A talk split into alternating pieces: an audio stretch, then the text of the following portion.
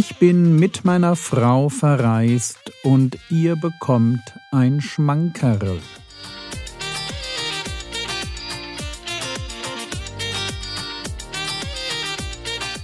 Theologie, die dich im Glauben wachsen lässt, nachfolge praktisch dein geistlicher Impuls für den Tag.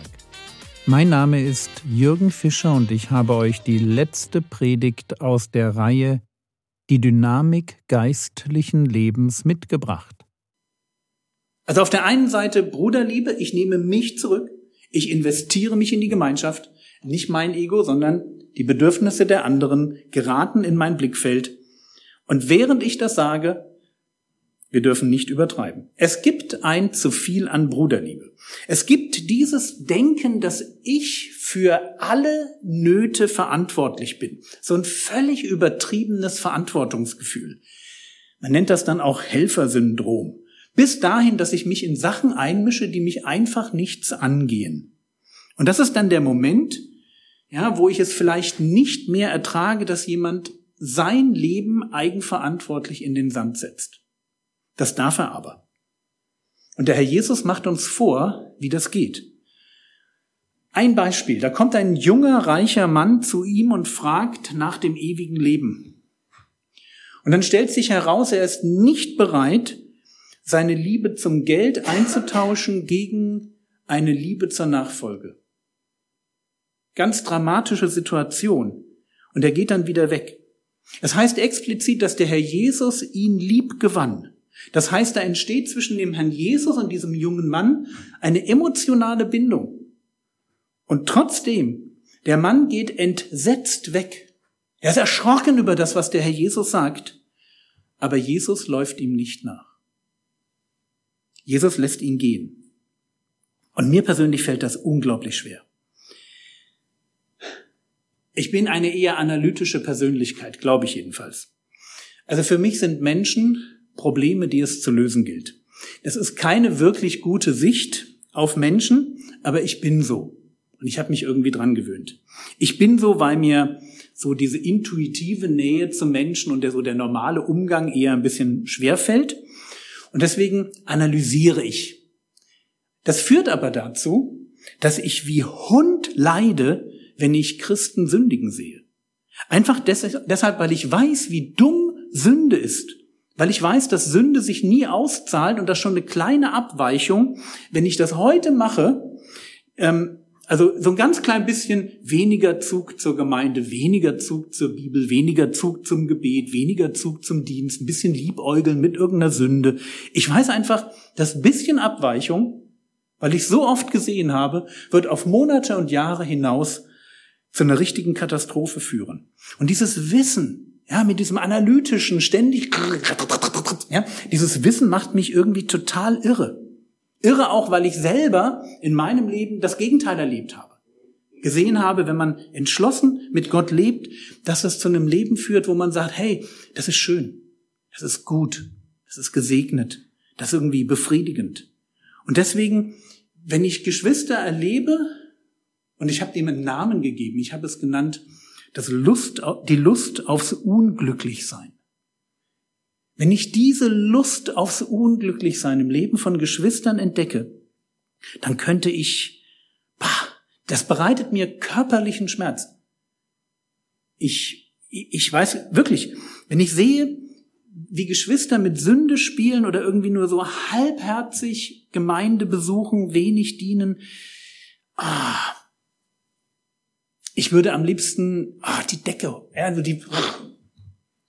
Und ich muss dann richtig, richtig aufpassen, dass ich nicht aufhöre zu beten und irgendwie irre zu werden.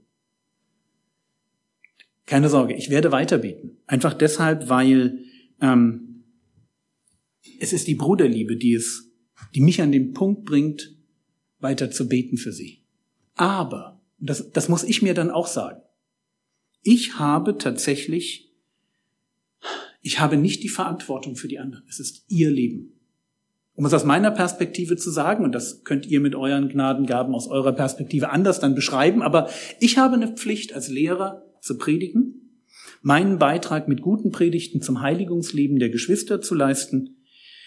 Ich habe kein Recht über ihren Glauben zu herrschen. Ich darf das auch nicht irgendwie erwarten. Und es gibt dann diesen Punkt, wo ich loslassen muss, wo ich sagen muss, ich habe es gepredigt. Und dann, jetzt muss der andere tatsächlich das, was ich gesagt habe, selber, selber umsetzen. Oder um es in aller Deutlichkeit zu sagen, jeder hat das Recht, sein Leben zu verpfuschen. Ich kann ihm dieses Recht nicht abnehmen. Ich merke, dass etwas in mir drin sich wünscht, dem anderen quasi zum, das Glück über, über zu halftern, so nach dem Motto, du musst jetzt aber, aber das geht nicht. Und das ist dann eben auch ganz wichtig, dass wir das verstehen. Und es bricht mir fast das Herz, wenn ich Leute erlebe, die, deren geistliches Leben den Bach runtergeht. Aber ich muss mir trotzdem sagen, es geht nicht. Es ist nicht mein Job. Wo keine Hilfe gewollt wird oder ich auch vielleicht zum Helfen der Falsche bin, da kommt Bruderliebe zu einem Ende. Und deswegen gibt es einen einen Spruch, den ich, glaube ich, öfter sage als fast jeden anderen Bibelvers, obwohl er nicht in der Bibel steht. Das ist nur ein Spruch und der lautet, was nicht geht, geht nicht. Also dieses ganz nüchterne, was nicht geht, geht nicht. Wenn da jemand nicht will, will er nicht. Und deswegen möchte ich ganz klar sagen, wir haben eine Verpflichtung dazu, den Blick die Geschwister in den Blick zu bekommen, sie wirklich zu lieben, sie nicht mit unserem Ego zu erdrücken und sie auch nicht mit unserem Ego auszunutzen. Aber es gibt auch eine Grenze, wo Bruderliebe dann vor dem anderen steht und sagt, es ist dein Leben und ich lasse dich ziehen, so wie der Herr Jesus diesen reichen Jüngling ziehen lässt. Aber wenn wir uns auf Bruderliebe einlassen, wenn wir sagen, hey, hm, ich möchte das lernen, dieses ich möchte ein dienendes, liebendes Herz gewinnen und ich möchte in Selbstlosigkeit mit den Geschwistern umgehen. Ich möchte damit anfangen, Geschwister zu lieben. Und flapsig gesagt, es ist immer gut, das zu lieben, was der Herr Jesus liebt. Also Gemeinde, ja, Gemeinde lieben ist immer gut. Ich möchte das lernen, möchte diesen Blick haben auf die Geschwister, wie der Herr Jesus ihn hat. Und ich möchte mich daran freuen, dass er mich liebt und dann diese Liebe anderen Geschwistern weitergeben. Wenn ich das nämlich habe, dann kann ich aus diesem, aus diesem Potenzial heraus, aus diesem Liebe gelernt haben heraus, ich kann dann tatsächlich über die Gemeinde hinausblicken. Das hier ist der Inkubator. Hier lernst du lieben. Das sind die Leute, die Gott dir als Trainingspartner an die Seite gestellt hat. Und wenn du dich manchmal fragst, warum so schräge Vögel in Gemeinde sind, naja, das hat damit zu tun, dass wir an denen besser Liebe lernen. Das ist ganz einfach. Und wenn wir das dann gelernt haben, dann dürfen wir das, was wir an Liebe gelernt haben, das ist eine Kompetenz, es ist eine Fähigkeit. Wir dürfen das über die Gemeinde hinaus in diese Welt tragen. Wisst ihr, Gottes Liebe gilt einer Welt, die verloren geht.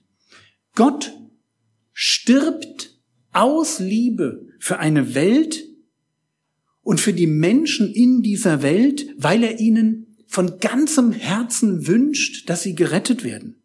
Gott ist ein Gott, der die Sonne aufgehen lässt über Gerechte und Ungerechte.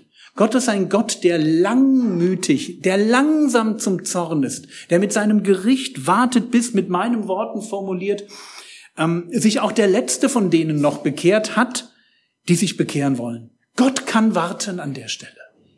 Und er ist unser Vorbild. Wisst ihr, Gott zwingt keinen, aber er schließt auch keinen aus. Und Johannes 3, Vers 16, wir kennen alle diesen Vers, denn so hat Gott die Welt geliebt, dass er seinen eingeborenen Sohn gab, damit jeder, der an ihn glaubt, nicht verloren geht, sondern ewiges Leben hat. Das ist die Perspektive Gottes. Gott liebt diese Welt. Und weil Gott diese Welt liebt, und weil er uns dazu berufen hat, einander zu lieben und Liebe in der Gemeinde zu lernen, dürfen wir jetzt als ein Botschafter und eine Botschafterin dieser Liebe hinausgehen in die Welt und sagen, hey, Gott hat dich lieb.